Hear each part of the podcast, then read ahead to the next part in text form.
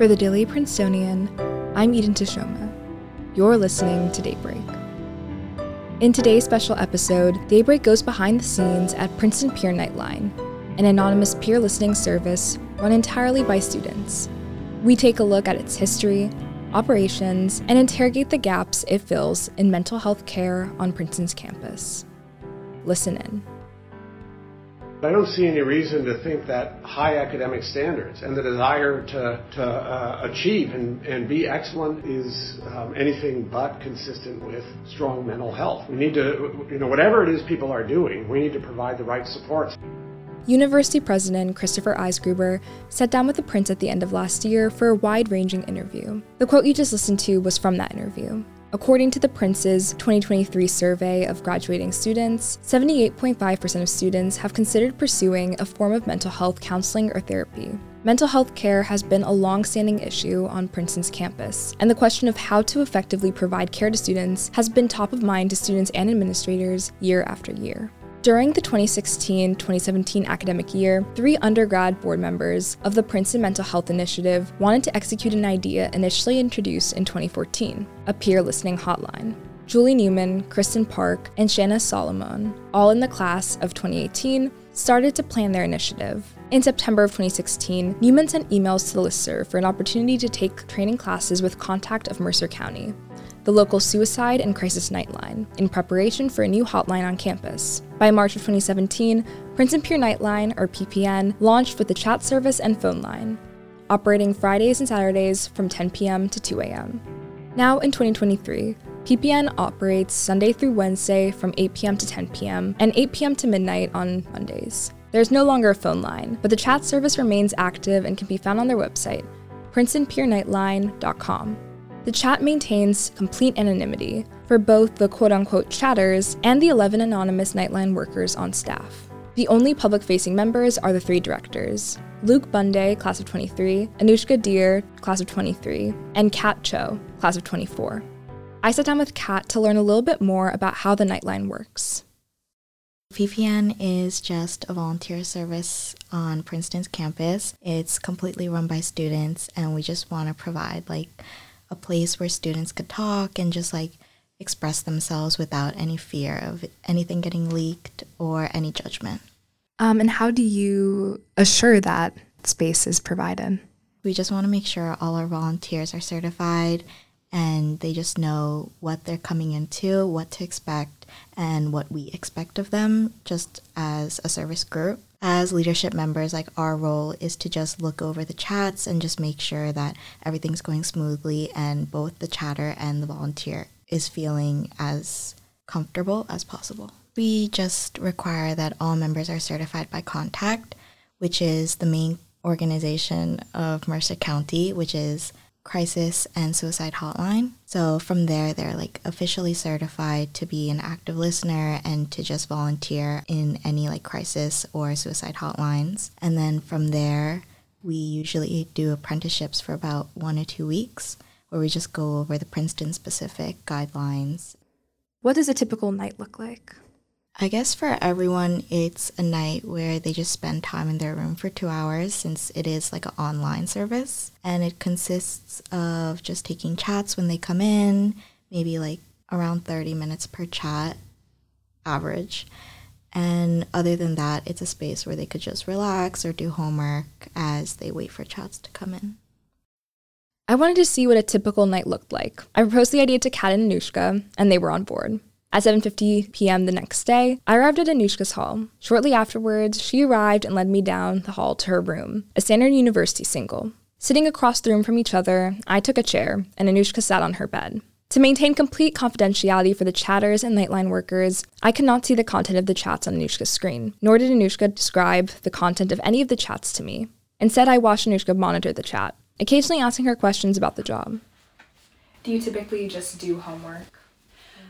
Yeah, so depending on how busy it is, it's kind of like a do work, um, sometimes just like talk through uh, chats with the other leaders during this time, or just, yeah, chill Right. until you get a chat. How are you getting into the um, other side of the chat? Because I can see on the website that you just click a link and you can like click to enter. Yeah. Um, what does it look like on your own? Um, it's similar. I guess we just have um, an account and then we log in every shift and then it's like an interface. It's not the same, of course, as when you're entering in your like as a chatter, but yeah, you just can see when a message comes in. I would show you, but you can see names, so I can, yeah.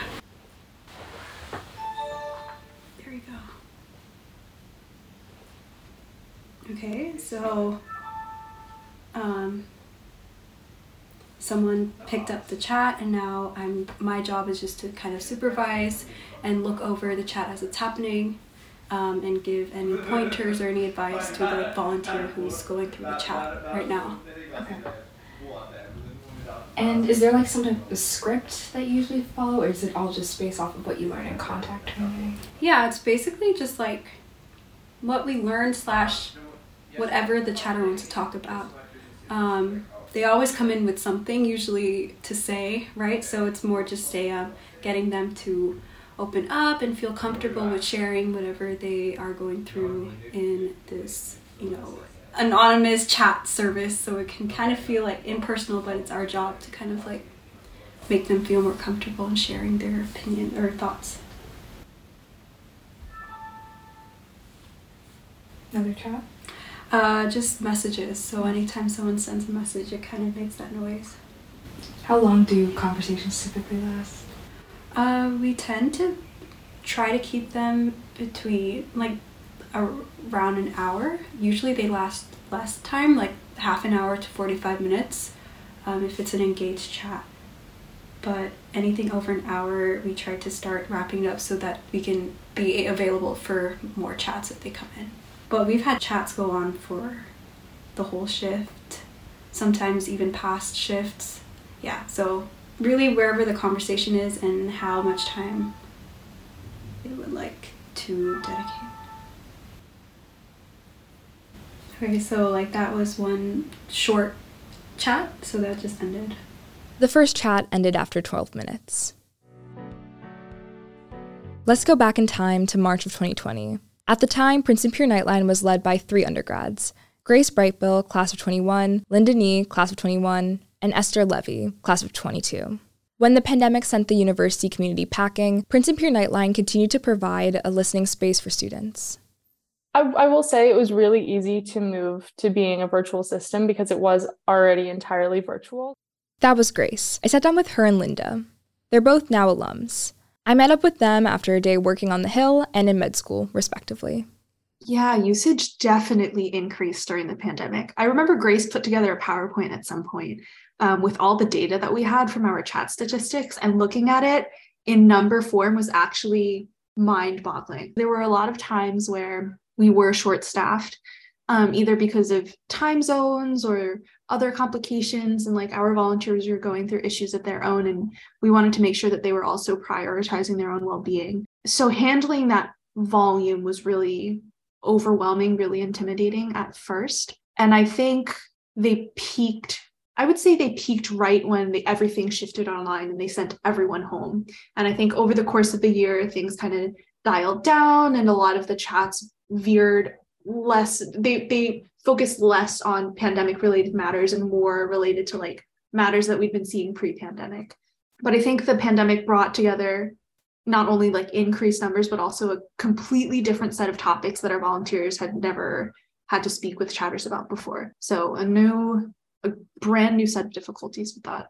We didn't know how to refer people when, like, they brought up these different, very new challenges that they were going through, and a lot more like health challenges, for example, and just uncertainties about COVID. Um, and the freshman class was entirely different because they were all really concerned um, and having a lot of difficulty or a, a, lot of freshmen were having difficulty making friends at the time but then also we didn't have our normal resources to connect people with afterwards and i think that was one of the biggest changes from my end at least um, you know if we did run into an emergency like we would only ever reserve calling P safe for the worst possible scenarios where like you know someone is in imminent danger but didn't have that anymore. You'd have to call like the actual police or yeah it just it, it became a lot more difficult with resources. And then yeah helping people connecting them with counselors was a lot more difficult too because you would have to find whatever was local to them or you know princeton counseling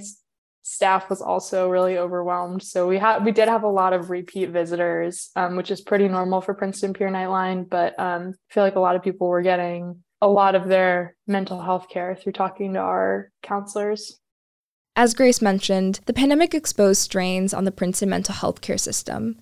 PPN was an important resource during this time, and some students said they filled a gap in mental health resources on campus. Yeah, just to add on to what Grace said, um, all of which I definitely agree with. I think the pandemic just exacerbated an issue that had already existed was there was a massive gap in mental health resources because CPS is understaffed and there are a lot of students who need that level of support. And I remember seeing, even before the pandemic, a lot of students would come to us saying, I want to go to CPS, but I can't because of wait times or because you know it takes too long to get an appointment or whatever it was and i remember there there were a lot of times at the end of chats we would be like oh you maybe you should consider going to cps like we would still make those suggestions. Um, and and obviously we never be able to follow up on whether or not they actually did it. But I think it's like really evident even before the pandemic that there was an issue. And I, think a lot of people were aware of it. And again, like Grace said, we are just students, but I think some of the issues that students are having require a little bit more support and more resources than maybe we were able to offer um, and that's where it's really important to have CPS establish that long term care. As students, Grace Linda and the rest of the PPN team aren't equipped to administer long term mental health coverage. Yet, PPN serves an important role.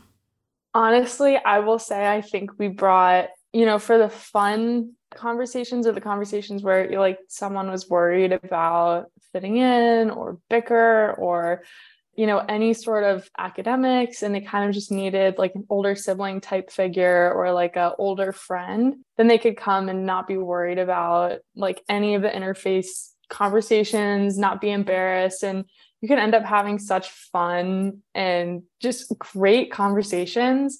And then sometimes you get even into like really deep philosophical stuff. It's definitely a little bit more of a free conversation a lot more an entertaining one when you do get a positive spin on it. And then I think it also like definitely helps students feel more connected to be talking to another student who can really relate to them as opposed to just another adult. Like it definitely is a way to build some sort of community um, and give real advice instead of advice from like 40 year old licensed therapists. It was i don't know such a good unique tool that we had there are things that a lot of our volunteers have gone through personally or know people who have gone through personally and it makes it a lot easier to build that connection when you're just meeting the person to empathize with them. And i think for the students themselves knowing that they don't have to go through the steps of explaining what all of these different things are it makes it easier for them to open up and trust you as well. So i think there are definitely a lot of benefits to having peers be on the other side Still, beyond the pandemic years, Kat echoed the benefit of peer counseling. There are a lot of times where we've actually been like, oh, I've actually been in that situation. Have you ever tried this? If it comes to like academic concerns or just like social concerns, just like, oh, I'm a freshman and I was wondering if there are any ways where I could meet people, stuff like that. I think a lot of us have been in similar situations or felt similar feelings to a lot of the people that bring their concerns to PPN. And I just like how much more real it makes everything feel. Back in Anushka's room, it was nearing 10 p.m. and the end of the shift. There had been a second short 17 minute chat close to the beginning, but silence through most of the time. Confined in the room together with nothing to do, we began to chat, touching on topics from Dod Hall, our takes on fruit and salad, to the TV show Brooklyn Nine-Nine. but yeah, no, I never finished Brooklyn Nine-Nine, and I'm kind of sad about that. Uh, I would say like the last season is kind of like, uh, oh, it's because it.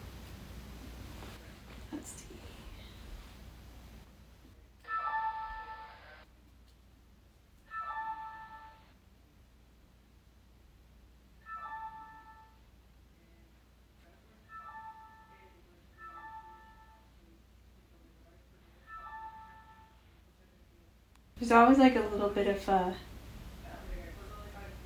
time between because people are typing and then they take a while to respond sometimes, but this seems like it might be a, a good chat. A long, like a, a more engaged chat than the other ones, so mm. we'll see. The chat started at 9:44 p.m. and Anushka monitored. I checked in at 10 p.m. when the service was supposed to close.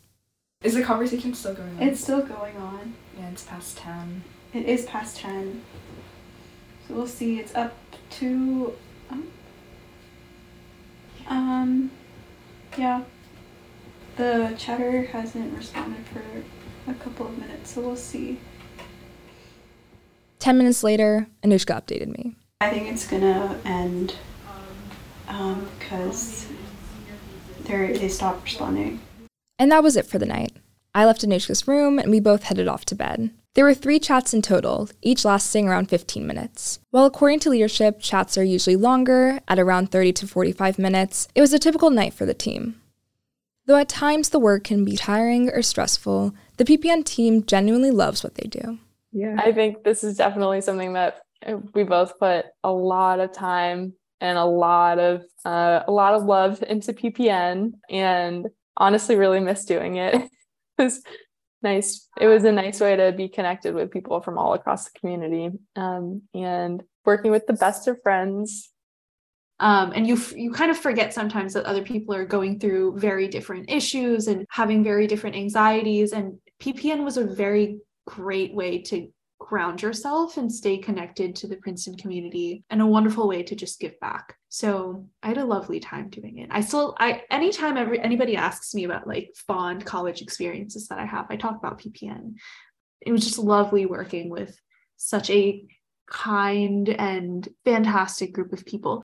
I hope more students come to PPN. I know a lot of the hesitance of coming is like the possibility that a volunteer might be someone you know, or just like a lot of people are scared to talk about experiences such as this because I feel like no matter how much talking about mental health in public or even private has improved, I feel like a lot of people are still hesitant to just release this vulnerable side. So I hope more people come to PPN and just try it out, even if it's just like for something that might be like a little inconvenience or something that's been weighing on their mind, like no matter how big or small. That's all for Daybreak today. Today's episode was written by me, sound engineered by me, and produced under the 147th Managing Board of The Prince. Isabel Jacobson and Vitus Larrieu helped with reporting for this episode. Our theme is composed by Ed Horn, class of 22. For the Daily Princetonian, I'm Eden Teshome. Have a wonderful day.